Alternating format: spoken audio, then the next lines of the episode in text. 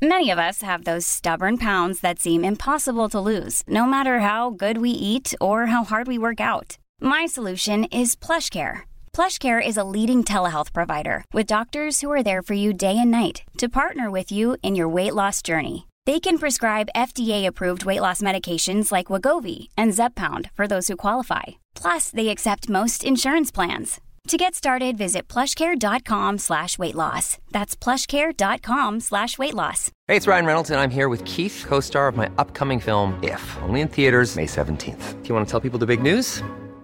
All right, I'll do it. Sign up now and you'll get unlimited for $15 a month in six months of Paramount Plus Essential Plan on us. Mintmobile.com slash switch. Upfront payment of $45 equivalent to $15 per month. Unlimited over 40 gigabytes per month. Face lower speeds. Videos at 480p. Active Mint customers by 531.24 get six months of Paramount Plus Essential Plan. Auto renews after six months. Offer ends May 31st, 2024. Separate Paramount Plus registration required. Terms and conditions apply if rated PG. Hiring for your small business? If you're not looking for professionals on LinkedIn, you're looking in the wrong place. That's like looking for your car keys in a fish tank. LinkedIn helps you hire professionals you can't find anywhere else, even those who aren't actively searching for a new job but might be open to the perfect role. In a given month, over 70% of LinkedIn users don't even visit other leading job sites. So start looking in the right place. With LinkedIn, you can hire professionals like a professional. Post your free job on linkedin.com slash people today.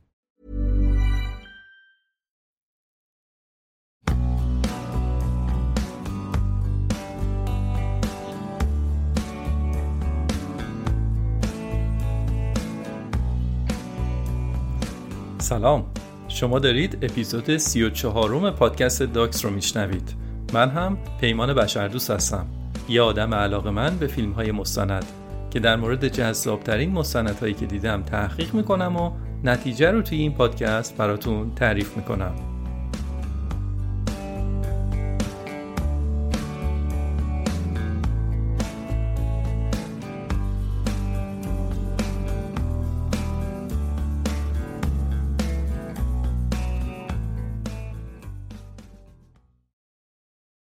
نظام پادشاهی اولین سیستمی بوده که آدما برای اداره کشورها انتخاب کردند.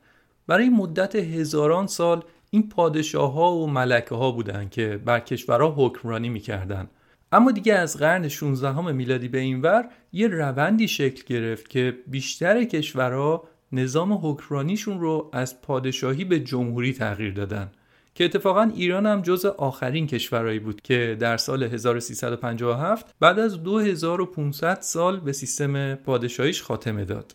الان 46 کشور در دنیا هستن که هنوز در اونا نظام پادشاهی حاکمه.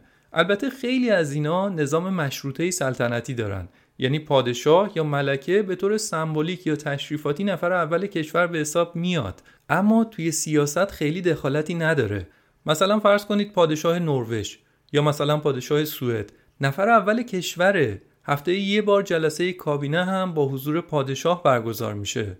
توی یه مناسبت هایی هم برای مردم یه سخنرانی های کوتاهی می‌کنه. گاهی اوقات هم سفر خارجی میره و در دیپلماسی کشور فعالیت می‌کنه. اما با این حال در حکمرانی دخالت نمی‌کنه. توی سیستم مشروطه سلطنتی حکمرانی کاریه که بهترین سیاستمدارای کشور باید انجامش بدن. یعنی همونایی که مردم به طور مستقیم و از طریق صندوق رأی انتخابشون کردن. فقط اونا حق دارن که راجع به کشور تصمیم بگیرن و کشور رو بچرخونن. و الا پادشاه رو کسی انتخاب نکرده و دلیل حضورش فقط خون و وراسته نه انتخابات. و حضور پادشاه و ملکه بیشتر برای اینه که سمبولی از تاریخ و سمبولی از فرهنگ کشور باشه. اما از بین پادشاه ها و ملکه های موجود محبوب ترینشون کسی نیست جز الیزابت دوم ملکه بریتانیا. که البته ایشون غیر از اینکه ملکه بریتانیا باشه هنوز ملکه 14 کشور دیگه هم هست. از جمله یک کشورهای مهمی مثل کانادا و استرالیا و نیوزیلند و البته چند تا کشور کوچیک. در عین اینکه در بریتانیا ملکه الیزابت دوم خیلی پرطرف اما از اون طرف هم افرادی هستن که مخالفش هستن و کلا مخالف سلطنت هستن. کمپین را میندازن که بعد از فوت ملکه دیگه کلا پادشاهی در بریتانیا برچیده بشه. اما از اون ور خیلی از مردم بریتانیا هم واقعا این شخص رو دوست دارن. در بریتانیا شما عکسای ملکه رو توی خیلی از جاها می‌بینید. از روی لباس تا روی لیوان و وسایل. چقدر کتاب در موردش منتشر میشه. و عجیب این که مردم بریتانیا که معروفن به نقاد بودن و اینکه با کسی تعارف ندارن مثلا ابایی از نقد سریح نخست وزیرشون ندارن. اما بیشتر این کتابا یا بیشتر نوشتجاتی که راجع به ملکه هستش در تمجید از ملکه است. که خب شاید اینم نشون میده که این آدم پرطرفداره در اون کشور. جالبه بدونید که چهره ملکه الیزابت دوم بیشتر از هر شخص دیگه ای در تاریخ چاپ شده. چه روی مجله و کتاب چاپ شده چه روی تمر و حتی وسایل. یه دلیلش اینه که آدم معروف های دیگه نهایتا 10 سال 20 سال 30 سال معروفن و چهرهشون چاپ میشه. اما این آدم 70 ساله که ملکه است و تا به حال طولانی ترین زمان سلطنت رو در تاریخ بریتانیا داشته. رکوردی رو شکسته که بیشتر از 120 سال قبلش دست مادر بزرگ مادر بزرگ خودش ملکه ویکتوریا بوده. تازه ملکه ویکتوریا 63 سال سلطنت کرد. اما در روزی که این اپیزود منتشر میشه مردم بریتانیا و اون 14 کشور قلمرو مشترک المنافع دارن هفتادمین سالگرد سلطنت ملکه الیزابت دوم رو جشن می‌گیرن که بهش میگن پلاتینوم جوبیلی توی بریتانیا و اون کشورها براش جشنهای بزرگی می‌گیرن. ارتشای این کشورها براش توپ شلیک می‌کنن سوار نظامشون برنامه نمایشی می‌ذارن پل و جاده رو به این اسم می‌ذارن. مردم هم به طور چشمگیر حضور دارن. میرن مقابل کاخ باکینگهام جمع میشن و خلاصه اوضاعی در لندن. بیشتر مردمی که توی جشن ها حضور دارن این کار رو به احترام تاریخ کشورشون انجام میدن. میگن هر چیزی که مربوط به خاندان سلطنتیه مربوط به تاریخ کشوره. حالا من خودم که دارم اینا رو میگم و روی این اپیزود کار کردم فکر نکنید که زوب در بریتانیا و سلطنتش هستم. اگه این پادکست رو دنبال کرده باشید می‌دونید که اینطور نیست. قرار نیست مدیه گوی هیچ شخص و هیچ حکومتی باشیم. من طرفدار نظام پادشاهی نیستم اما این احساس علاقه و خط و ربط به سلطنت رو بارها به طور واضح در بین خیلی از مردم بریتانیا دیدم. و بله یه دم هستن که نمی‌خوان ریخت ملکشون رو ببینن. اونم هست. ولی اینکه طرفدارا یا مخالفین کدومشون بیشترن رو من نمی‌دونم. اما به هر حال همین مسئله من رو همیشه کنجکاف کرده که راجع به نظام پادشاهی بریتانیا و خانواده سلطنتیشون تحقیق کنم. و این چند وقتی هم به بهونه این جشن دوباره یک مروری داشتم روی چیزایی که از قبل خونده بودم و دیده بودم. و حالا توی دو اپیزود می‌خوام چکیده و قسمت های جالب مطالبی که خوندم و دیدم رو براتون تعریف کنم. منابع من مثل همیشه یه مخلوطی از مستند و کتاب و مقاله. من معمولا مطالب رو از همه این منابع جمع وری می‌کنم و بعد متنم رو می‌نویسم. یعنی از همه اینا استفاده می‌کنم. اما چون این پادکست در مورد مستنده من مثل همیشه فقط لیست مهمترین مستندهایی که دیدم رو در توضیحات می‌ذارم. می‌خوام در اپیزودهای 34 و 35 داستان زندگی ملکه الیزابت دوم رو براتون تعریف کنم. تا بدونیم این آدم کیه. لابلای روایت قصه ملکه یه گریزی هم به تاریخ بریتانیا می‌زنم و در مورد چند تا موضوع مهم که تاریخ بریتانیا رو شکل داد هم باهاتون صحبت می‌کنم.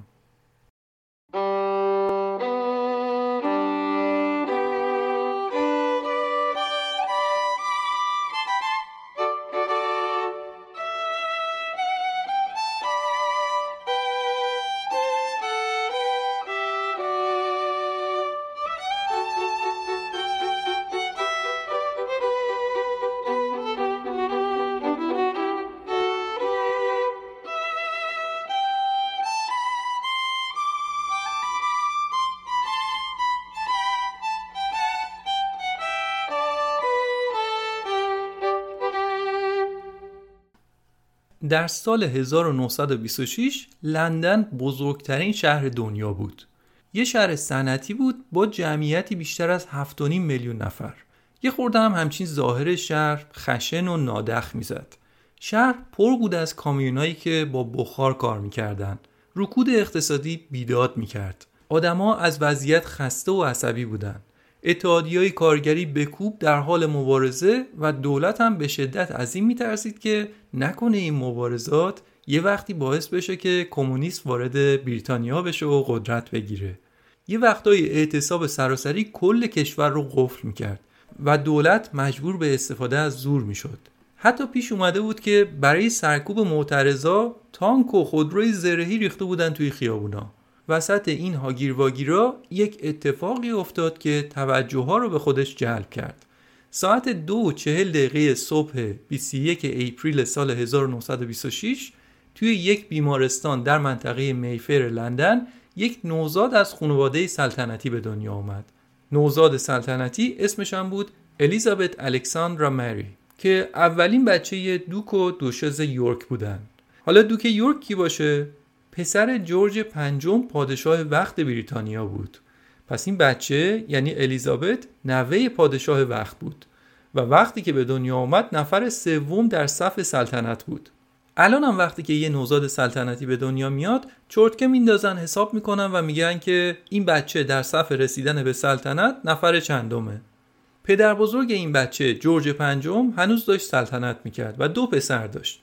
بعد از جورج پنجم قرار بود که تاج و تخت به پسر بزرگتر که می‌شد عموی الیزابت برسه پس نفر اول عموش ادوارد بود نفر دومم پدرش آلبرت بود و نفر سومم خود این نوزاد بود که راستش کسی شانس اینکه یه روز این بچه به سلطنت برسه رو جدی نمی گرفت.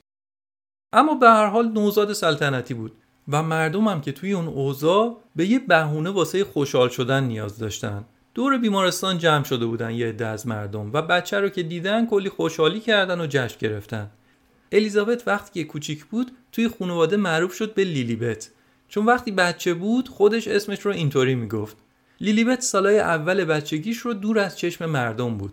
واسه خودشون توی کاخ بودن و یه زندگی آروم و اشرافی داشتن. چون که قرارم نبود که سلطنت رو به دست بگیرن فشار زیادی روی خانوادهشون نبود. لیلیبت یه خواهر کوچیکتر هم داشت به اسم مارگارت که چهار سال ازش کوچیکتر بود. خانوادهشون همین بودن چهار نفر.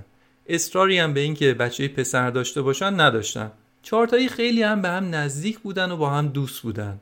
از فیلم های خانوادگیشون که مونده میشه فهمید که لیلیبت و مارگارت یه کودکی عالی رو تجربه می‌کردن. بالاخره هیچی نباشه نواهای پادشاه بریتانیا بودن دیگه. میگن طرف مثل شاهزاده زندگی می‌کنه. اینا هم شاهزاده بودن. پدرش آلبرت هم ترجیح می‌داد که دور از حاشیه و سر صدا باشه.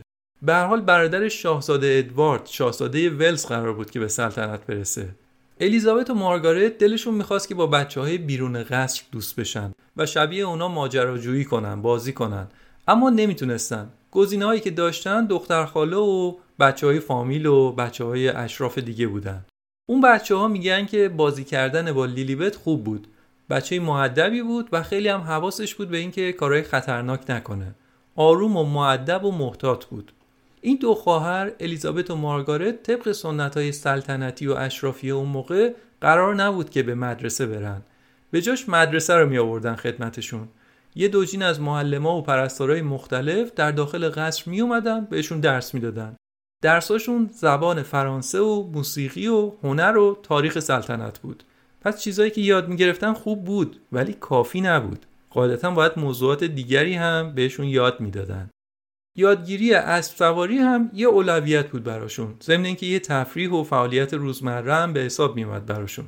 اون موقع رسم بر این بود که شاه و خانواده‌اش باید اسب سوار باشن. اینطوری بود که در الیزابت علاقه زیادی به اسب سواری و اسب و به طور کلی حیوان شکل گرفت. وقتی الیزابت به دنیا آمد دوران بعد از جنگ جهانی اول بود. دوران ریاضت اقتصادی و بیکاری بود. سالهای سختی بود. تازه هنوز جنگ دوم جهانی هم شروع نشده بود که اوضاع قرار بود بدتر هم بشه تازه. پدر و مادر الیزابت دوست داشتن که برن بین مردم توی رویدادهای مردمی شرکت کنن و برای همین از قصر خودشون می‌زدن بیرون و حداقل می‌دیدن که شرایط خوب نیست. مثلا می‌رفتن از اردوگاه تابستونی جوانان بازدید می‌کردن. با بچه ها صحبت می‌کردن شب رو هم اونجا میخوابیدن و بالاخره یه تماس هایی هرچند حداقلی با جامعه داشتن. شبیه به این کارا رو الان هم خانواده‌های سلطنتی انجام میدن که نشون بدن که ما هم بین مردم هستیم. اما اون زمونا در دهه 1930 این کارا مد نبود هنوز. شاهزاده های نسل قبلی از این حرکت ها نمی زدن و بیشتر واسه خودشون توی قصرهای خودشون مشغول بودن. مادر الیزابت که اتفاقا اسم اونم الیزابت بود رابطه خوبی با مردم داشت. آدم مردمداری بود. با اینکه خودش از یه خانواده آریستوکرات و اشرافی بود اما دوست داشت که با جامعه در حد توان ارتباط داشته باشه و بچه هاش رو هم تا جایی که قوانین کاخ اجازه می‌داد می‌برد به بیرون کاخ الیزابت و خواهرش مارگارت خیلی به هم نزدیک بودن. اما روحیات این دو خواهر زمین تا آسمون با هم فرق داشت. الیزابت یه بچه شاد و خندان بود اما در کل بچه محتاط و آرومی بود. ولی مارگارت اهل شیطنت و دل بردن بود. پدرشون هر دو رو خیلی دوست داشت اما رابطش با الیزابت خیلی خاص بود و الیزابت دختر محبوبش بود. همیشه می‌گفت که به الیزابت افتخار می‌کنم و با مارگارت کیف می‌کنم. یکی باعث افتخارمه اون یکی باعث خوشیمه.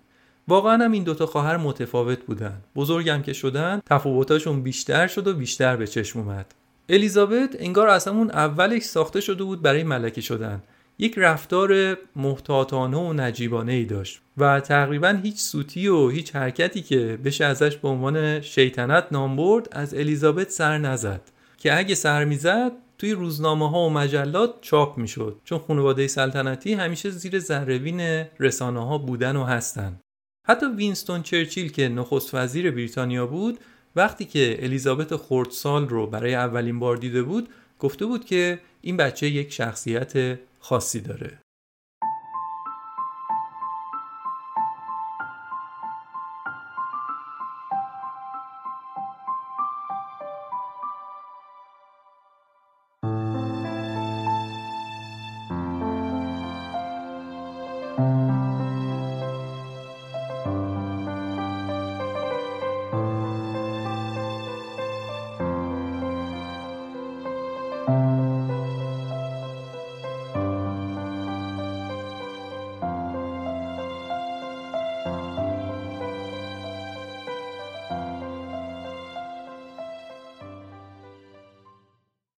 در 20 ژانویه 1936 وقتی که الیزابت تقریبا ده ساله بود پدر بزرگش جورج پنجم پادشاه بریتانیا از دنیا رفت و چنانچه از قبلا برنامه ریزی شده بود ادوارد عموی الیزابت به عنوان ادوارد هشتم به سلطنت رسید. ادوارد تا پیش از اون لقب شاهزاده ولز رو داشت. لقب پرینس ولز رو به کسی میدن که قرار وارث تاج و تخت بشه یعنی ولیعهده. با پادشاه شدن ادوارد پدر الیزابت یعنی آلبرت نفر اول در صف جانشینی سلطنت بود. ولی باز اصلا کسی احتمالی برای سلطنتش نمی‌داد. چون اولا که آلبرت یه آدم در حاشیه بود. ثانیا هم همه فکر می‌کردن که بعدها که لابد ادوارد هشتم ازدواج کرد و بچه دار شد بچهش به سلطنت می‌رسه. معمولا در بریتانیا رسم به اینه که وقتی یه پادشاهی میمیره نمی‌ذارن همون موقع تاجگذاری کنن. چون میگن تاجگذاری جشنه همراه با شادیه.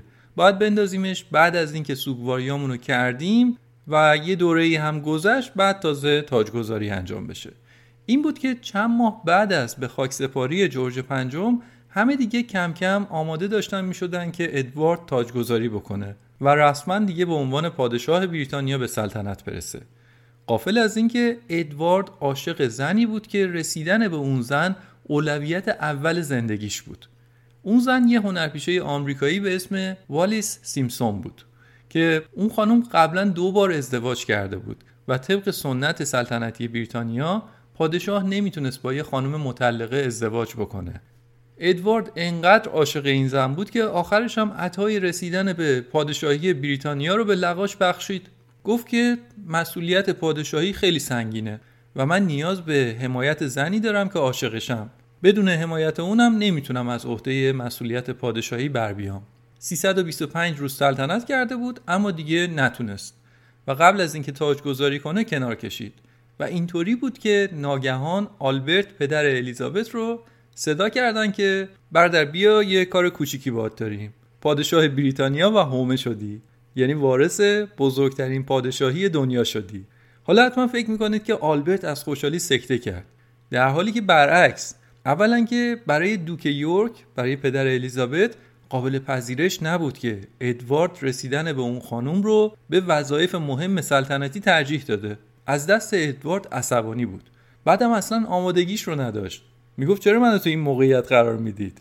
این داستانا کی بوده؟ نوامبر 1936 بود. اما آلبرت واقعا حق داشت که از برادرش دلخور باشه. مشکل بزرگ آلبرت این بود که دچار لکنت زبان بود.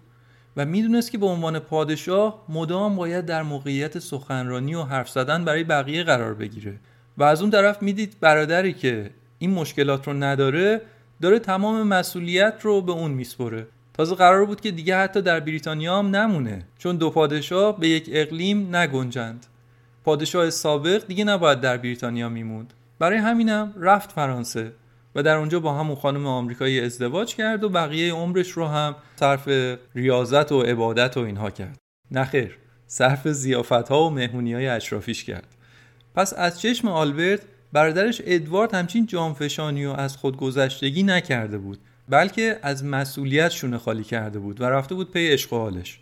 این رو هم باز یادآوری کنم ها پادشاهی بریتانیا مشروطه سلطنتی بوده و هست. یعنی پادشاه یا ملکه قدرت مطلقه نداره. اختیاراتشون محدوده.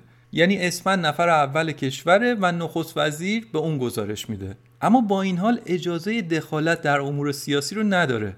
و اگه بخواد دست از پا خطا کنه و قانون مشروطه سلطنتی رو زیر پا بخواد بذاره اون وقت دیگه ممکنه که حتی مردم کلا سیستم پادشاهی رو ببرن رو هوا.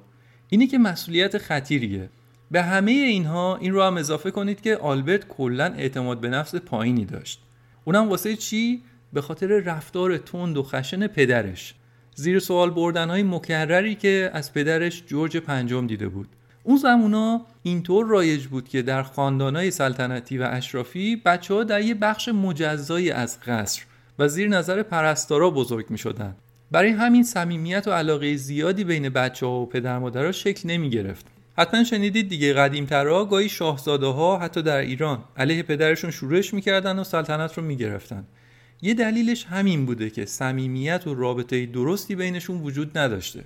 جورج پنجم هم مدام پسرش آلبرت رو زیر سوال می برد و اعتماد به نفسش رو از بین برده بود. اما دست تقدیر بعد از اینکه ادوارد کنارگیری کرد باز پادشاهی رفت روی شونه های یه نفر نشست. اون کی بود؟ آلبرت فردریک آرتور جورج. اینا هم اسم یه نفر بوده اسم آلبرت بود. چون پادشاه های بریتانیا نام فامیل ندارن نام خانوادگی ندارن ولی عوضش اسمشون طولانیه. آلبرت با نام جورج ششم به عنوان پادشاه بریتانیا برگزیده شد. پدرش که جورج پنجم بود برادرش ادوارد هشتم بود که جاخالی داد و کنارگیری کرد و این شد جورج ششم. پادشاه بریتانیا و رئیس قلمرو مشترک المنافع یعنی همون کشورهایی که پادشاهی بریتانیا رو میپذیرن تازه اون موقع خیلی بیشتر از 14 کشورم بودن. به علاوه اینکه امپراتور هند هم بود. هند انقدر برای بریتانیا مهم بود که اصلا یک چپتر جدا داشتن و از زمان ملکه ویکتوریا به پادشاه بریتانیا امپراتور هند هم می‌گفتن. خلاصه آلبرت ناگهان به بزرگترین پادشاهی دنیا رسید. اینجوریا بود که همراه خانوادهش جمع کردن و رفتن به کاخ باکینگهام چون دربار سلطنتی اونجاست. یک سالی از مرگ جورج پنجم میگذشت و تو این یک سال تشریفات تاجگذاری رو هم داشتن برای ادوارد آماده می‌کردن. حالا دیگه به جاش سریع فوری انقلابی آلبرت تاجگذاری کرد. تاجگذاری یک مراسم پرزرق و برق و عمومی بود که بزرگان کشور در اون حاضر بودند ضمن اینکه چند هزار نفر از مردم عادی هم در اطراف کاخ و کلیسا جمع شده بودند که تماشا کنند آلبرت که حالا دیگه جورج ششم شده با کالسکه طلایی معروف سلطنتی به کلیسای وستمینستر رفت و سوگند خورد که پاسدار قانون مشروطه سلطنتی و رئیس کلیسای انگلستان باشه و بعد هم اسقف اعظم انگلستان تاج سلطنت رو به روی سر پادشاه گذاشت و بعد حاضران در کلیسا فریاد زدن که Long live the king دراز باد عمر پادشاه یا زنده باد پادشاه.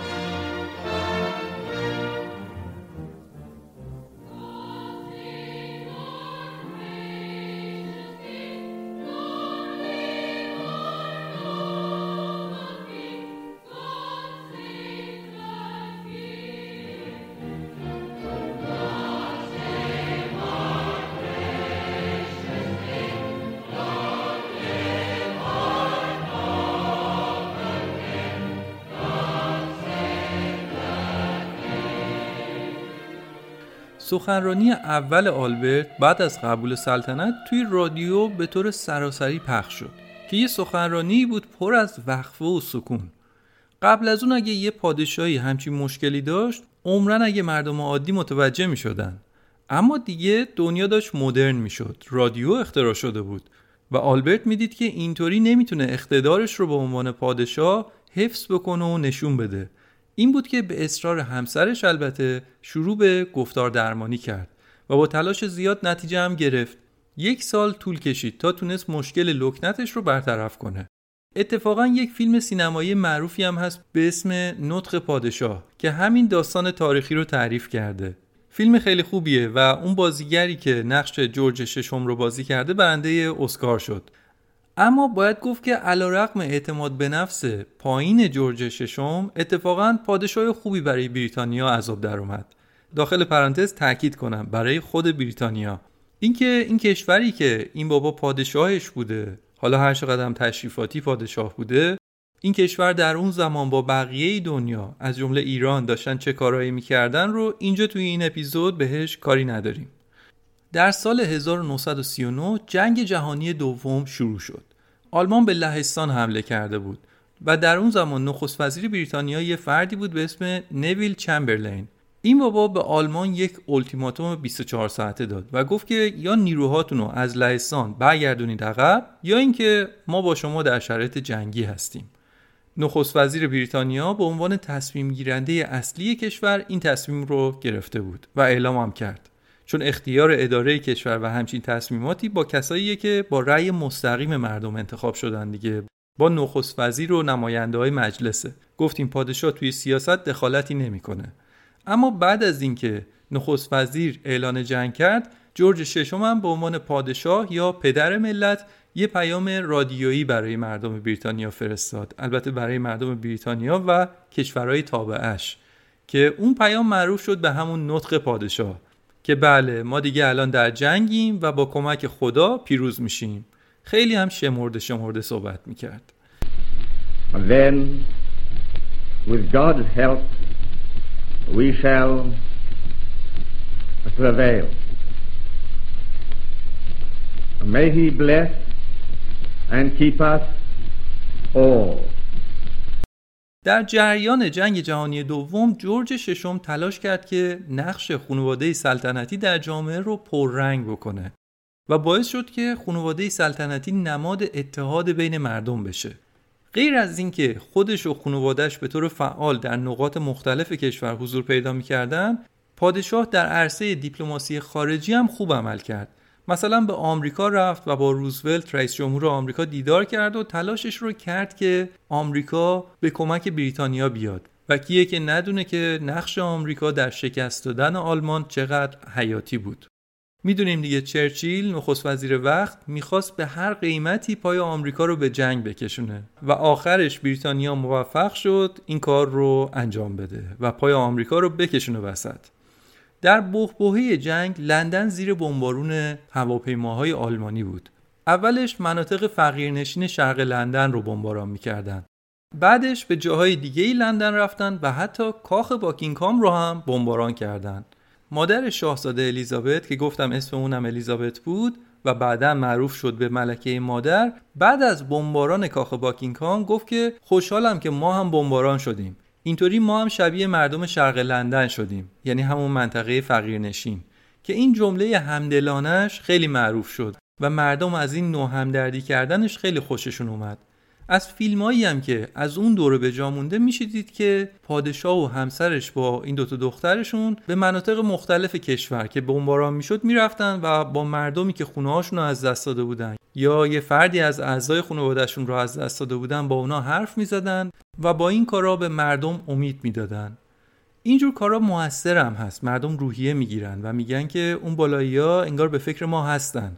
به هر حال وقتی یه مصیبتی در کشور پیش میاد و یه بخشی از مردم سوگوار میشن این مدل همدردی فوق العاده مهمه دیگه. فرض کنید مثلا به جاش اگه شما به عنوان حکمرانان کشور پیش مردم مصیبت زده نرید یا مثلا واسه خودتون یک جشن بزرگ بگیرید و کیف کنید خب طبیعیه که افکار عمومی دلخور میشه.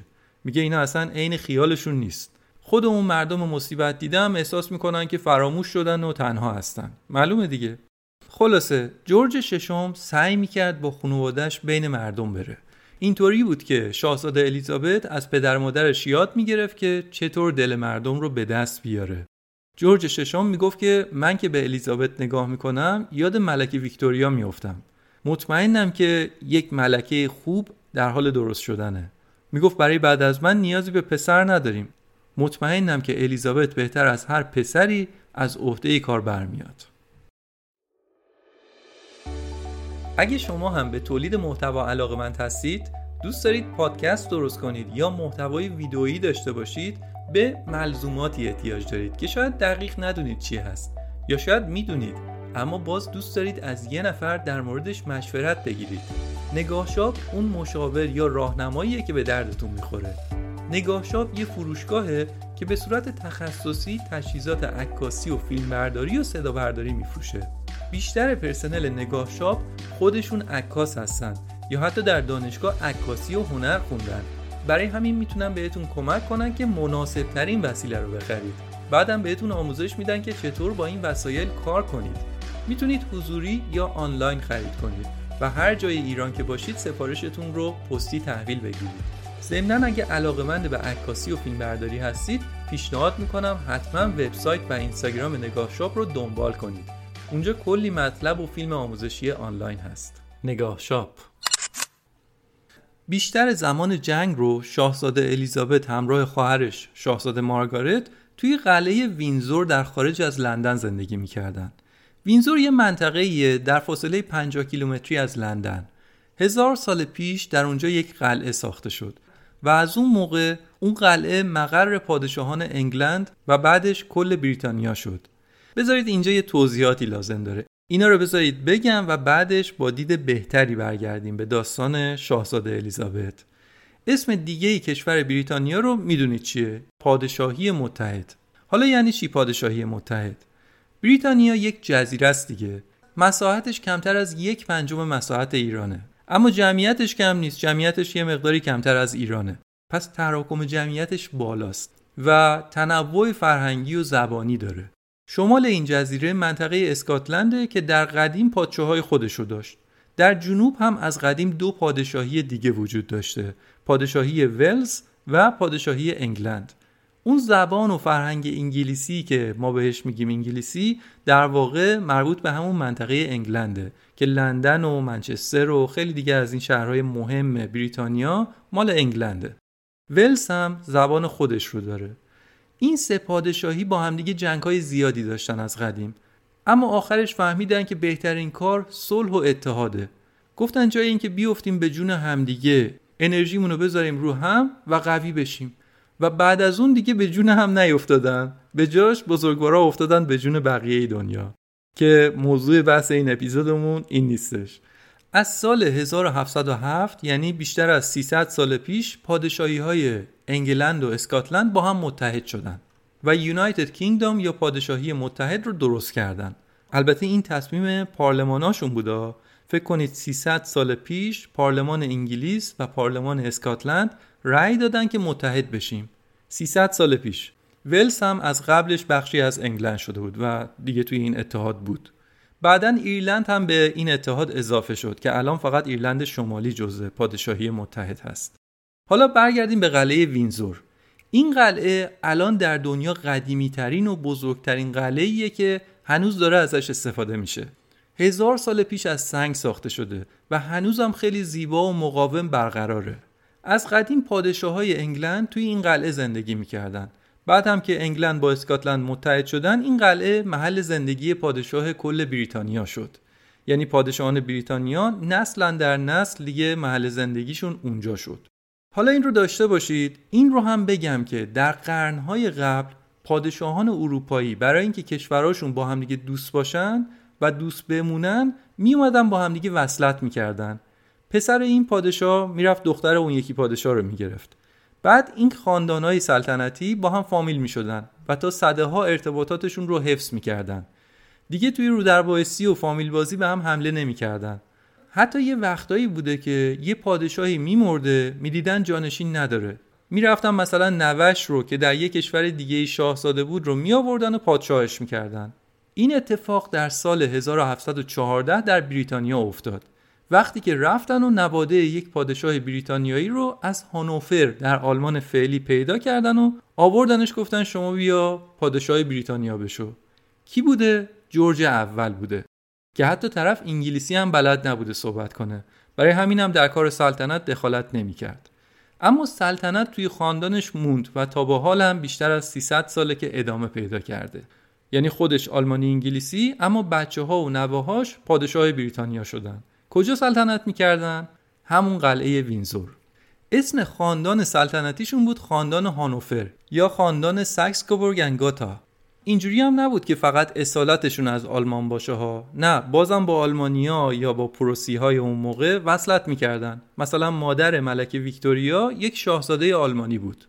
حالا یک کوچولو هم راجع به ملکه ویکتوریا بگم. جالب این که وقتی ویکتوریا به دنیا اومد نفر پنجم صف سلطنت بود. یعنی اموهاش و سایرین در اولویت بودن و کسی برای سلطنتش شانسی قائل نبود. اما بعدش یکی یکی اون افراد توی صف عجلشون فرار رسید و آخرش هم سلطنت رسید به ویکتوریای جوون. حالا چرا دارم راجع به ملکه ویکتوریا اختصاصی صحبت می‌کنم؟ چون اولا که اون 64 سال سلطنت کرد. دوم اینکه در زمان سلطنت اون بود که امپراتوری بریتانیا بزرگترین در دنیا بود. هند رو داشتن کانادا و استرالیا رو داشتن سی درصد آفریقا مال اونا بود جاهای دیگه هم بود سرجم یه چیزی نزدیک به یک چهارم خشکی های دنیا در دست Hey, it's Ryan Reynolds and I'm here with Keith, co-star of my upcoming film If, only in theaters May 17th. Do you want to tell people the big news? All right, I'll do it. Sign up now and you'll get unlimited for $15 a month in six months of Paramount Plus Essential Plan on us. Mintmobile.com slash switch. Upfront payment of $45 equivalent to $15 per month. Unlimited over 40 gigabytes per month. Face lower speeds. Videos at 480p. Active Mint customers by 531.24 get six months of Paramount Plus Essential Plan. Auto renews after six months. Offer ends May 31st, 2024. Separate Paramount Plus registration required. Terms and conditions apply if rated PG. Many of us have those stubborn pounds that seem impossible to lose, no matter how good we eat or how hard we work out. My solution is PlushCare. PlushCare is a leading telehealth provider with doctors who are there for you day and night to partner with you in your weight loss journey. They can prescribe FDA-approved weight loss medications like Wagovi and Zepbound for those who qualify. Plus, they accept most insurance plans. To get started, visit plushcare.com slash weight loss. That's plushcare.com slash weight loss. بریتانیا بود و ثروت این کشورها به بریتانیا سرازیری میشد. حالا این خانم نه تا بچه داشت که اون بچه ها باز هم با بچه های پادشاه های دیگه اروپایی وصلت کردند و اینطوری شد که بچه ها و نواده ملکه ویکتوریا تمام پادشاهی های اروپا رو گرفتن. از دربار روسیه تا پادشاهی های سوئد و دانمارک و نروژ. همه با هم فامیل. برای همین به ملکه ویکتوریا می‌گفتن مادر بزرگ اروپا. مادر بزرگ اروپا ملکه بریتانیا با اصالت آلمانی. می‌بینید یکی از دلایل اینکه اروپایی ها انقدر با هم نزدیک و متحد هستن هم شاید همین پیشینه ها باشه. در هم تنیده شدن. وقتی که ملکه ویکتوریا در سال 1837 تقریبا 200 سال پیش به سلطنت رسید تصمیم گرفت که به جای قلعه وینزور در کاخ باکینگهام در داخل لندن یا بهتر بگم در شهر وستمینستر لندن زندگی کنه. از اون زمان بود که کاخ باکینگهام محل اصلی سلطنت پادشاه های بریتانیا شد. برای همینم است که در مقابل کاخ باکینگهام مجسمه یاد بود از ملکه ویکتوریا وجود داره. چون همونطور که گفتم در زمان اون بود که بریتانیا در اوج قدرتش بود و همین که ویکتوریا اولین تاجداری بود که در کاخ باکینگهام زندگی کرد. البته بعد از اون پادشاه ها و ملکه بعدی در باکینگهام زندگی کرد اما قلعه وینزور رو هم داشتن. و یه جورایی حکم ویلای لواسون رو براشون داره. پادشاه یا ملکه روزهای کاری رو در کاخ باکینگهام هست و آخر هفته ها و تعطیلات رو میره به قلعه وینزور. برای همین از همون اول یعنی زمان ملکه ویکتوریا یه خط راه سلطنتی بین لندن تا وینزور کشیدن که خانواده سلطنتی و کارکنان قصرها راحتتر به وینزور برن و برگردن. بهترین لوکوموتیو و بهترین قطار رو هم اختصاص دادن به اون مسیر سلطنتی. قطار ملکه داستانش اینه. اتفاقا ماه پیش قسمت بود و من اونجا رو رفتم. ایستگاه وینزور رو کاملا در نزدیکی خود قلعه وینزور کشیده بودن که ملکه و همراهاش فقط کافی بود که بعد از اینکه از قطار پیاده می شدن از اون سه چهار تا مغازه‌ای که بهش میگن مرکز خرید سلطنتی رد می‌شدن و به قلعه می‌رسیدن. اما ملکه ویکتوریا هم در سال 1901 یعنی 121 سال پیش مرد و سلطنتش در خاندان هانوفر باز ادامه پیدا کرد. تا اینکه جورج پنجم پادشاه بریتانیا شد. جورج پنجم رو یادتونه؟ پدر بزرگ شاهزاده الیزابت قصه ما. همونی که با آلبرت پسرش بدتا می کرد. زمانی که اون پادشاه بود جنگ جهانی اول شروع شده بود. و خب آلمان هم شروع کننده جنگ بود. برای همین احساسات ضد آلمانی در اروپا زیاد شده بود. در حالی که پادشاه بریتانیا از یک خاندان آلمانی بود. اینجا بود که جورج پنجم نام خاندان خودش رو از هانوفر تغییر داد. به چی؟ به وینزور.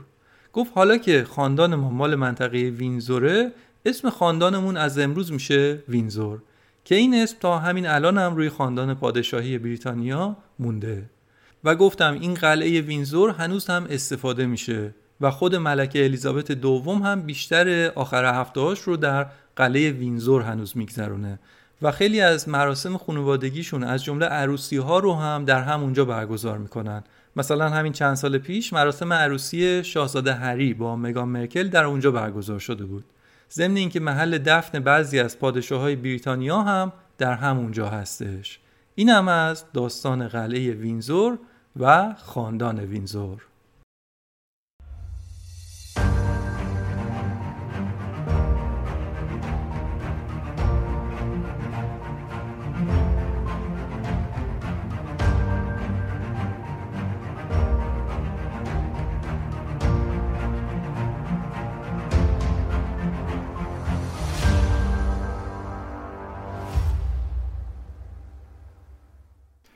خب برگردیم به داستان شاهزاده الیزابت.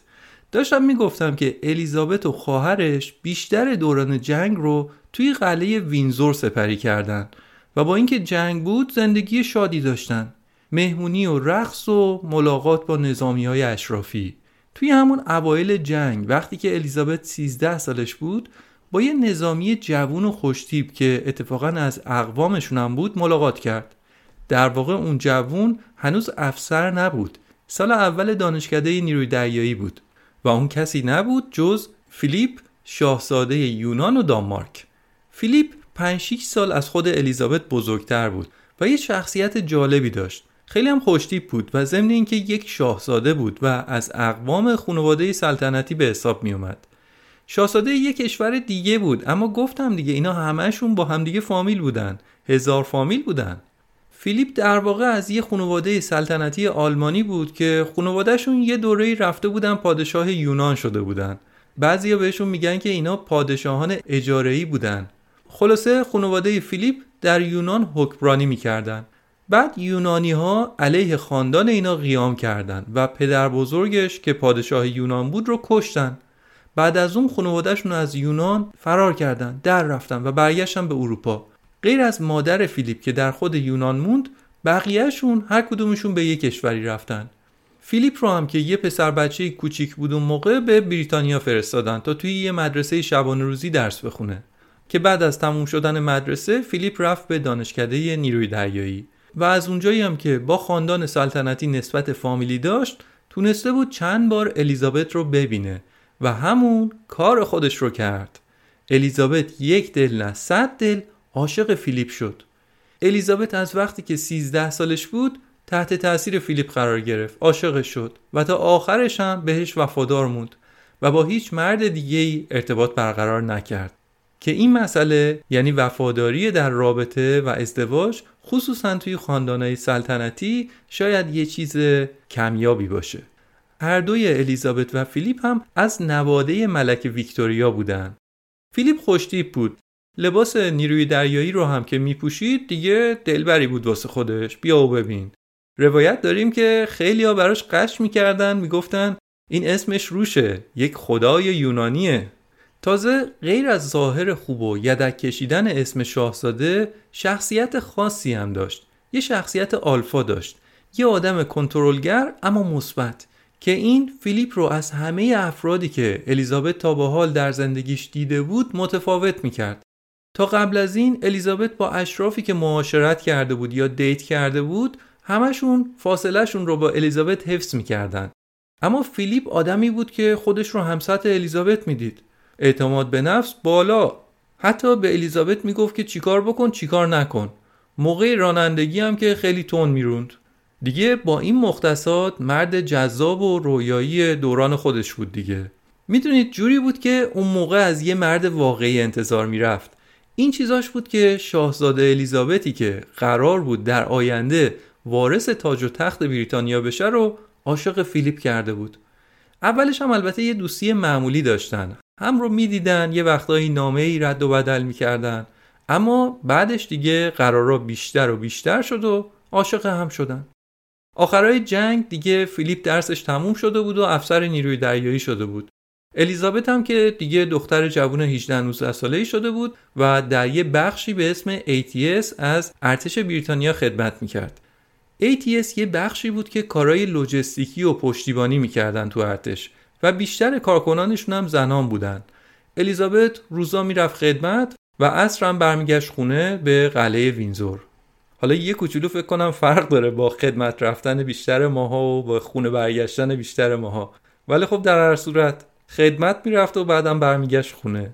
در سال آخر جنگم یعنی 1945 به عنوان فرمانده دسته ارتقا پیدا کرد که سمت بالایی نبود اما جنبه افتخاری داشت.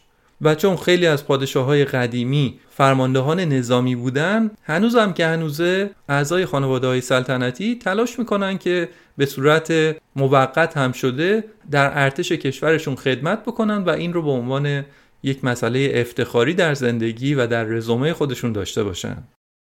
ولی بالاخره جنگ جهانی دوم این جنگ خانمان برانداز در سال 1945 تموم شد. روزی که جنگ تموم شد و متفقین پیروز شدن روز بزرگی برای همه مردم بریتانیا بود. همه ریخته بودن به خیابون برای جشن. و خصوصا مقابل کاخ باکینگهام یک جمعیت بزرگی جمع شده بودند اون روز مردم انقدر خوشحال بودن و سر صدا می‌کردن که الیزابت از پدرش اجازه خواست. گفت که اجازه بده من به صورت ناشناس برم بین مردم که اونجا جشن واقعی رو ببینم. پدرش هم قبول کرد. ولی خب چند تا بادیگاردم باش فرستاد همگی به طور مخفی رفتم بین جمعیت. خیلی هم از این میترسیدن که نکنه لابلای جمعیت یه دفعه شناسایی بشن. اما اینطور نشد و تا پاسی از شب با مردم جشن گرفتن و پایکوبی کردن و توی خیابونا چرخیدن. و اون شب یکی از بهترین شبهای عمر طولانی الیزابت شد. بعد از اینکه جنگ تموم شد کشور دیگه افتاد به بازسازی و روال عادی زندگی. سالای جنگ برای جورج ششم خیلی سخت بود. جنگ پیرش کرده بود. اما کارایی که در زمان جنگ کرده بود اونو تبدیل به یک پادشاه محبوب در بریتانیا کرده بود. با تمام مشکلاتی که داشت اعتماد به نفس پایین مشکل در صحبت کردن و غیره اما آخرش پادشاه محبوبی عذاب درآمد. دو سال بعد از جنگ خانواده چهار نفرشون یه سفر رفتن به آفریقای جنوبی چون اونجا هنوز بخشی از قلمرو بریتانیا بود. اونجا توی همون سفر بود که الیزابت در روز تولد 21 سالگیش یک پیام رادیویی برای مردم بریتانیا و قلمرو مشترک المنافع ضبط کرد که بعدا این پیام خیلی معروف شد. یه سخنرانی بود که در اون الیزابت تعهد خودش برای خدمت به امپراتوری بریتانیا و کشورهای تابعش رو اعلام می‌کرد. در اونجا گفت که عمر من چه کوتاه باشه چه بلند باشه این اطمینان رو میدم که من عمرم رو صرف خدمت به امپراتوری بریتانیا می‌کنم. البته متن سخنرانیش رو خودش ننوشته بود یکی از دستیاراش نوشته بود بیشتر سخنرانیاش هم همینطوره خب اما می‌گفت که این متن همونیه که من می‌خواستم و موقع خوندنش هم کمی احساساتی شد و گریه کرد I should like to make that dedication now. It is very simple. I declare before you all that my whole life, whether it be long or short, shall be devoted to your service and to the service of our great imperial family to which we all belong. فصل خاصی از زندگی الیزابت بود. دیگه نزدیک نامزدیش با فیلیپ بود و پادشاه هم از این مسئله یه نموره نگران و مشوش بود. چون می‌دید که همون خانواده چهار نفرشون که خیلی بهش وابسته بود دیگه قرار عوض بشه داستان. و همین که از فیلیپ خیالش همچین راحت نبود. می‌دید که این آدم راحتی نیست. آدم چغریه سر کردن باهاش سخته. فیلیپ آدمی نبود که با همه چیز بخواد موافقت بکنه. یه کل شرقی های خاصی داشت. و تا آخر هم که می‌دونیم بزرگوار به همین روال ادامه داد. جورج ششم هم اینا رو می‌دید و یه خورده نگران بود. غیر از اون بقیه خانواده سلطنتی و دربار بریتانیا هم نمی‌دونستن این آدم کیه. یعنی فیلیپو. می‌گفتن این کیه؟ خانوادهش کجان؟ اصلا تا به حال کجا بوده یه دفعه سرکلش پیدا شده؟ هر کدوم از خانوادهشون یه طرفن. اونم چی؟ بیشترشون آلمان هستن. یادمون نره دیگه آلمانی که تا همین چند سبای پیش با هم جنگیده بودن. اما خب کاریش نمی‌شد کرد. دل شاهزاده رو دزدیده بود. الیزابت عاشق فیلیپ بود و همه چیز برای عروسی شاهزاده الیزابت با سوتوان فیلیپ شاهزاده یونان و دانمارک آماده می‌شد. البته خب این که میگیم شاهزاده یونان و دانمارک دیگه سلطنتی اینها نداشتن در اونجا ولی خب این اسم روش مونده بود. به هر حال بساط عروسی دیگه داشت مهیا می‌شد. این عروسی بود که انگار مردم بریتانیا بهش نیاز داشتن. بعد از دو تا جنگ جهانی طولانی و روزهای رکود و ریاضت اقتصادی حالا یه عروسی سلطنتی با یه عروس و داماد شیک و تشریفات آنچنانی که تا به حال سابقه نداشت مراسم عروسی شبیه به قصه های شاهزاده و پری بود. ده ها هزار نفر در اطراف کاخ و کلیسا جمع شده بودند و می‌دیدند که princess یا همون شاهزاده الیزابت یه لباس عروسی زیبا پوشیده. لباسی که دنبالش تا چند متر روی زمین کشیده میشه و ساقدوشا گوشه های لباس رو می‌گیرن و با عروس راه میرن. بعدش عروس همراه پدرش که پدر پادشاه بریتانیاست سوار بر کالسکه سلطنتی میشن و میرن به سمت کلیسا. جایی که شادومات که اونم یک شاهزاده است یه لباس نظامی شیک پوشیده و منتظرشه. هیچی دیگه عین داستان. البته خب داستان ها رو هم بر اساس همین چیزا می نوشتن قدیما.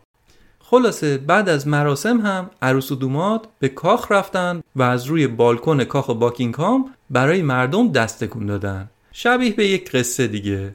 تلاش بر این بود که با این مراسم روحیه مردم بریتانیا هم عوض بشه و به مردم نشاط و امید داده بشه که بالاخره اون روزهای نکبتی و سخت جنگ تموم شد و به میمنت این عروسی روزهای خوب در راهه In that grateful knowledge, the nation and the Commonwealth will pray that the young couple may enjoy a long, happy, and fruitful life.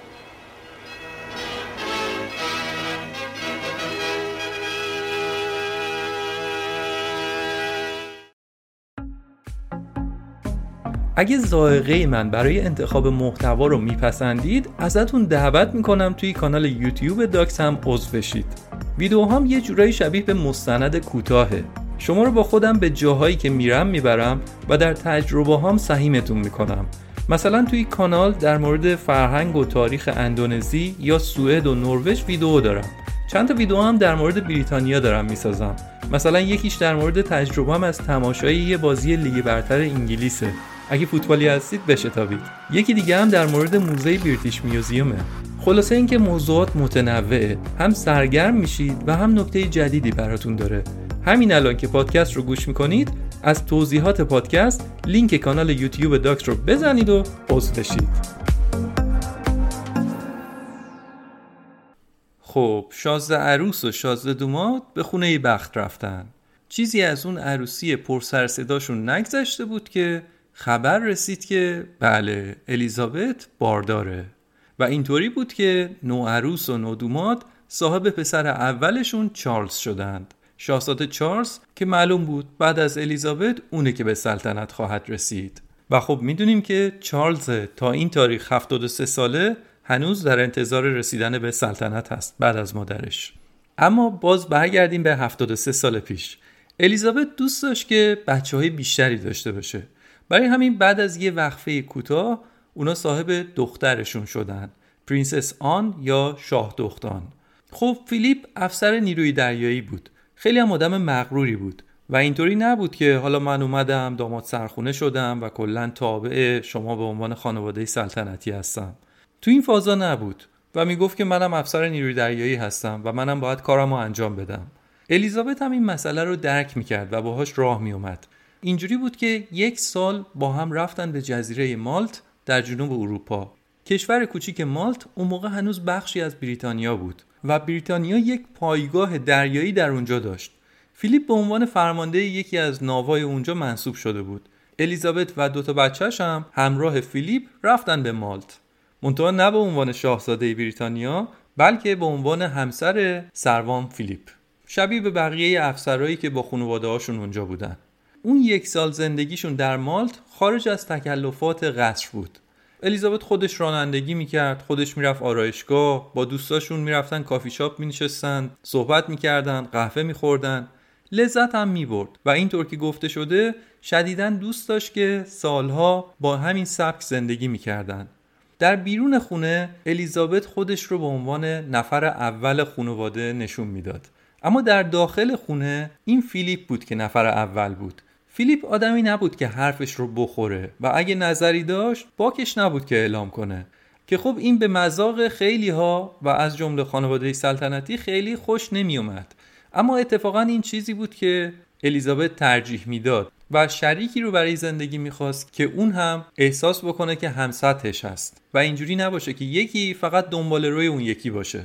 بعدها الیزابت همه جا اعلام کرد که فیلیپ نقطه قوت زندگی شخصیش بوده. و البته در کتاب های تاریخ سلطنت و همینطور جرایدی که اخبار سلطنت رو پوشش می‌دادن این مسئله هم به کرات اومده که این دو نفر چالش هایی رو با همدیگه داشتن. این زوج در مالت زندگی می‌کردند که در اوایل سال 1952 قرار شد به یه مأموریت برن. نه به خاطر کار فیلیپ و مأموریت ارتش بلکه به خاطر وظایف سلطنتی. بازدید از کشورهای تابعه بریتانیا. قرار شد که این دوتا یه سفر برن استرالیا و نیوزیلند. برای رفتن به اونجا به کنیا رفتن که از اونجا پرواز کنن. کنیا هم اون موقع جزی از قلمرو بریتانیا بود. تازه این دو نفر وارد کنیا شده بودن که بهشون خبر رسید که سریعا باید خودتون رو به لندن برسونید. آب دستتونه بذارید زمین بیاید. چرا؟ جورج ششم پادشاه بریتانیا و پدر شاهزاده الیزابت به طور ناگهانی از دار دنیا رفته و جانشینش باید سریعا در پایتخت باشه. خودتون رو برسونید به لندن. این بود که سفر رو هنوز شروع نکرده تموم کردن و برگشتن به لندن. در لندن هواپیما که در فرودگاه نشست هیئت دولت بریتانیا پای پله های هواپیما منتظر برگشت شاهزاده الیزابت بودند. کسی که الان دیگه باید بهش می‌گفتن ملکه الیزابت.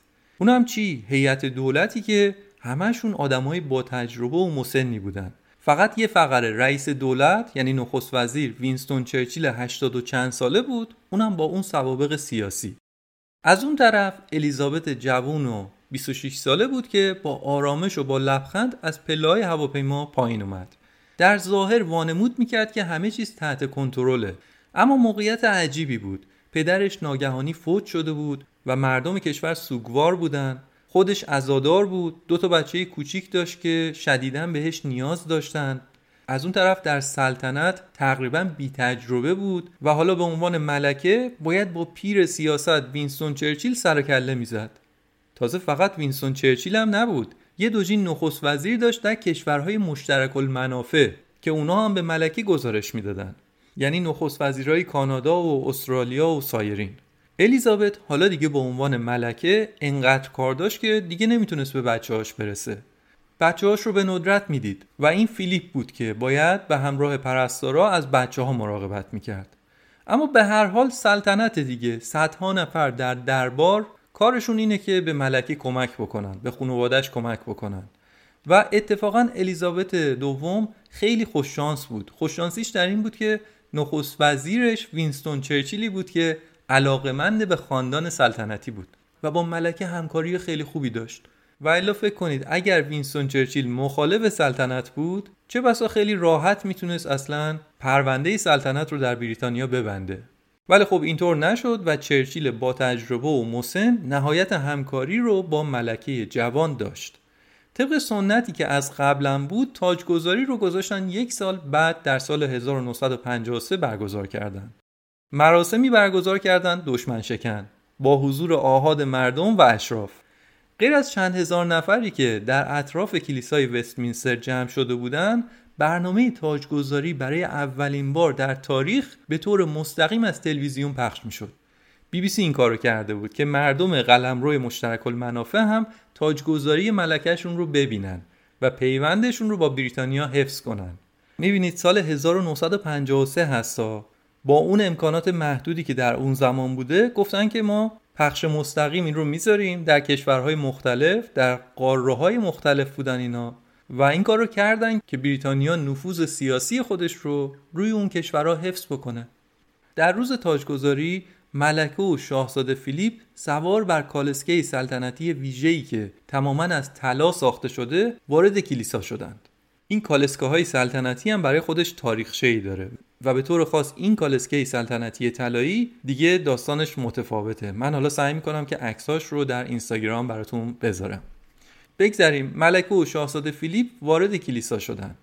ملکه یک شنل بلند چند متری پوشیده بود که دنبالش روی زمین کشیده می‌شد و چند نفر اون رو میکشیدن و کمک می‌کردن به ملکه. وقتی که مراسم سوگن خوردن شروع شد حضار کلاههاشون رو برداشته بودن. بعد از اینکه اسقف اعظم کانتربری ملکه رو سوگن داد نزدیک ملکه اومد و تاج سنگین سلطنت رو روی سر الیزابت گذاشت. حالا دیگه پرنسس الیزابت رسما شد ملکه الیزابت دوم. در اون لحظه تازه بقیه حضار هم کلاهاشون رو روی سرشون گذاشتند و یک صدا گفتند Long live the Queen. یا دراز باد عمر ملکه. ضمنا این رو هم بگم که بریتانیا یک بار یک ملکه الیزابت دیگه ای در قرن 16 میلادی داشت و این بار هم که شاهزاده ای که به سلطنت رسیده بود الیزابت بود و نام الیزابت رو هم برای سلطنت خودش انتخاب کرده بود به عنوان ملکه الیزابت دوم خوانده شد.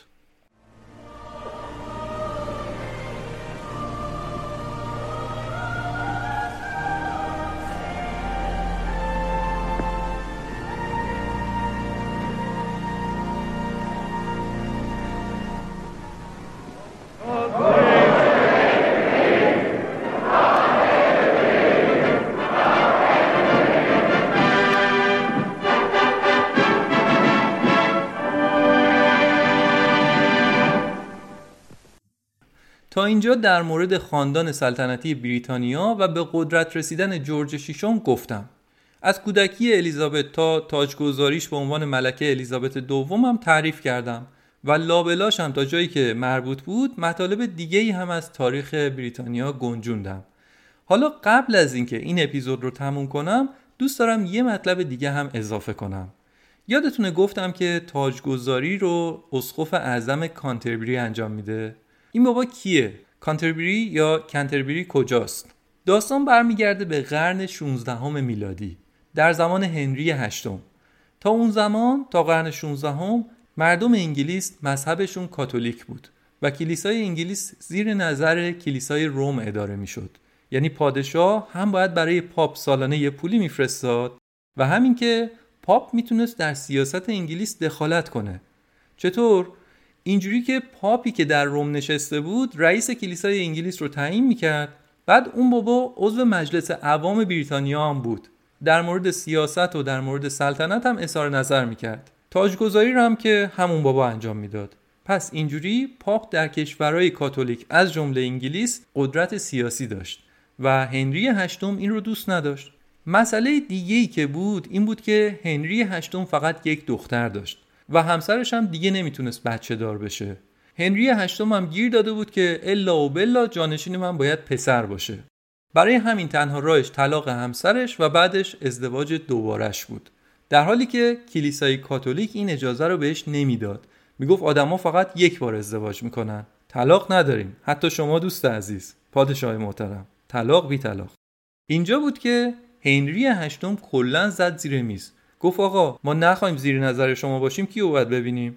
ما از طلا بودن پشیمان گشته ایم. مرحمت فرموده ما را مس کنید. نمی‌خوایم کاتولیک باشیم. ما اصلا پروتستان میشیم. خودم هم میشم رئیس کلیسای انگلیس. این البته حرف پادشاه بود. اما بعدش پارلمان انگلیس هم این مسئله رو تصویب کرد. از اون دوره شهر کنتربری انگلیس تبدیل شد به مرکز تربیت روحانی. چون قبلش از روم روحانی میومد از اون به بعد روحانیونشون رو در کنتربری تربیت کردن. اسقف اعظم کنتربری میشه رئیس کلیسای انگلیکن که هنوز زیر نظر ملکه بریتانیا فعالیت می‌کنه. پس الان ملکه بریتانیا رئیس کلیسای انگلیکن یا رئیس کلیسای انگلیس به حساب میاد. برای همین هم هست که ملکه یا پادشاهان دیگه بریتانیا سعی کردن و سعی می‌کنن که سنت مسیحیت رو حفظ بکنن. چون بالاخره خودشون رئیس کلیسا هستن. همونطور که گفتم الان که این اپیزود رو در خرداد 1401 منتشر می‌کنم ملکه الیزابت دوم 96 سالشه و همین الان داره هفتادمین سالگرد سلطنتش رو جشن می‌گیره که به این جشن میگن پلاتینوم جوبیلی که این هم باز جالبه. بذارید این رو هم بگم.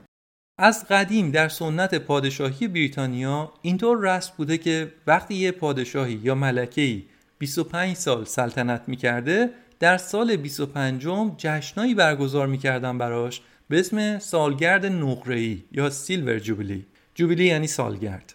سال چهلم و سال پنجاهم و سال شستم و سال هفتادم هر کدوم جشناش تعریف خودش رو داره. روبی جوبیلی، گلدن جوبیلی، دایموند جوبیلی و الان سالگرد هفتادم پلاتینوم جوبیلی یا سالگرد طلای سفیدی هست. هلوش 120 سال پیش ملکه ویکتوریا تا سالگرد شستمش رو هم تونسته بود جشن بگیره و امسال ملکه الیزابت رکورد سال هفتادم رو هم زد. هفتاد سال خودش یه عمره. اونم هفتاد سالی که دنیا تغییرات اساسی به خودش دیده.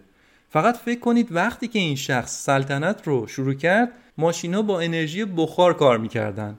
و الان دوره دوره ماشینای برقیه. دوره برق خورشیدی و دوره هوش مصنوعیه. شما ببینید تو این هفتاد سال چقدر همه چیز تغییر کرده. اما در تمام این سالا ملکه الیزابت اونجا بوده و در بیشتر این سالا تونسته چهره خوبی رو از خودش به جامعه بریتانیا نشون بده. برای همینم این شخص در بریتانیا محبوبه و خیلی از مردم این فرد رو سمبولی از ثبات و پایداری ملیشون می‌دونن. بله پر واضحه که دربار بریتانیا هم کارش رو خوب بلده و می‌دونن چطور چهره خوبی از ملکه نشون بدن. اما گفتم سلطنت در جایی مثل بریتانیا در جایی مثل دانمارک، نروژ، سوئد با اون سلطنتی که ما فکر می‌کنیم متفاوته. پادشاه یا ملکه شیشتونگ حواسش هست که پا روی قانون مشروطه سلطنتی نذاره. چون می‌دونن خیلی ها دنبال اینن که کلا سیستم پادشاهی رو بردارن هوا کنن. برای همین به اونا بهونه نمیده. و در سیاست هم دخالت نمی‌کنن. ضمن اینکه خیلی از مردم هم سیستم سلطنتی رو فقط به عنوان سمبل تاریخشون می‌بینن. میگن آره این خاندان هزار سال توی این کشور حکمرانی کرده. افتخار می‌کنن. میگن که این نشون میده که کشور ما یک کشور پایداره یک کشور استیبل هستش. و در طول این هزار سال هر اتفاقی در دنیا افتاده این خاندان اینجا بوده. به هر حال بگذریم. هدف این اپیزود تایید سیستم پادشاهی نیست هدف زیر سوال بردنش هم نیست. قصدمون از این اپیزود اینه که با تاریخ بریتانیا به عنوان یک کشور مهم و همینطور با خاندان سلطنتی بریتانیا بیشتر آشنا بشیم. همین. تا ملکه شدن الیزابت دوم رو گفتم تا اینجا رو داشته باشید. بقیه رو در اپیزود بعدی براتون تعریف می‌کنم. اپیزود بعدی رو از دست ندید که داستان تازه جالبتر میشه. تو این فاصله تا اپیزود بعدی بیاید کانال یوتیوب پادکست داکس رو حتما چک بکنید. لینکش رو همینجا در توضیحات پادکست می‌ذارم. شمایی که پادکست داکس رو گوش می‌دید و دنبال می‌کنید و میپسندید حتما از اون ویدیوها هم خوشتون خواهد اومد. همین دمتون گرم. تا اپیزود بعدی خدا نگهدار.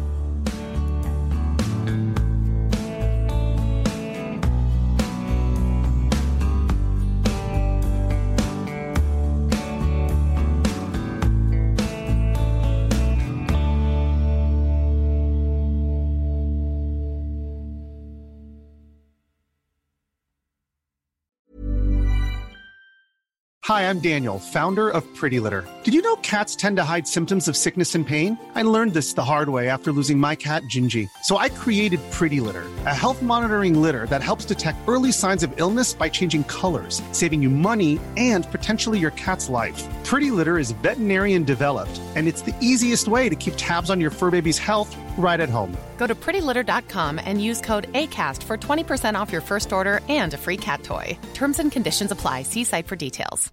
If you're looking for plump lips that last, you need to know about Juvederm lip fillers. With Juvederm Volbella XC and Juvederm Ultra XC, your lip look, whether it's subtle or bold, can last up to one full year with optimal treatment and no additional maintenance. Find a licensed specialist and see if it's right for you at Juvederm.com today. That's J U V E D E R M.com. Add fullness to lips in adults over 21 with Juvederm Volbella XC or Juvederm Ultra XC. Do not use if you have severe allergies or a history of severe allergic reactions, or if you're allergic to lidocaine or the proteins used in Juvederm. Tell your doctor if you have a history of scarring or taking medicines that decrease the body's immune response or that can prolong bleeding. Common side effects include injection site redness, swelling, pain, tenderness, firmness, lumps, bumps, bruising, discoloration, or itching. As with all fillers, there's a rare risk of unintentional injection into a blood vessel, which can cause vision abnormalities, blindness, stroke, temporary scabs, or scarring. For full important safety information, visit juvederm.com.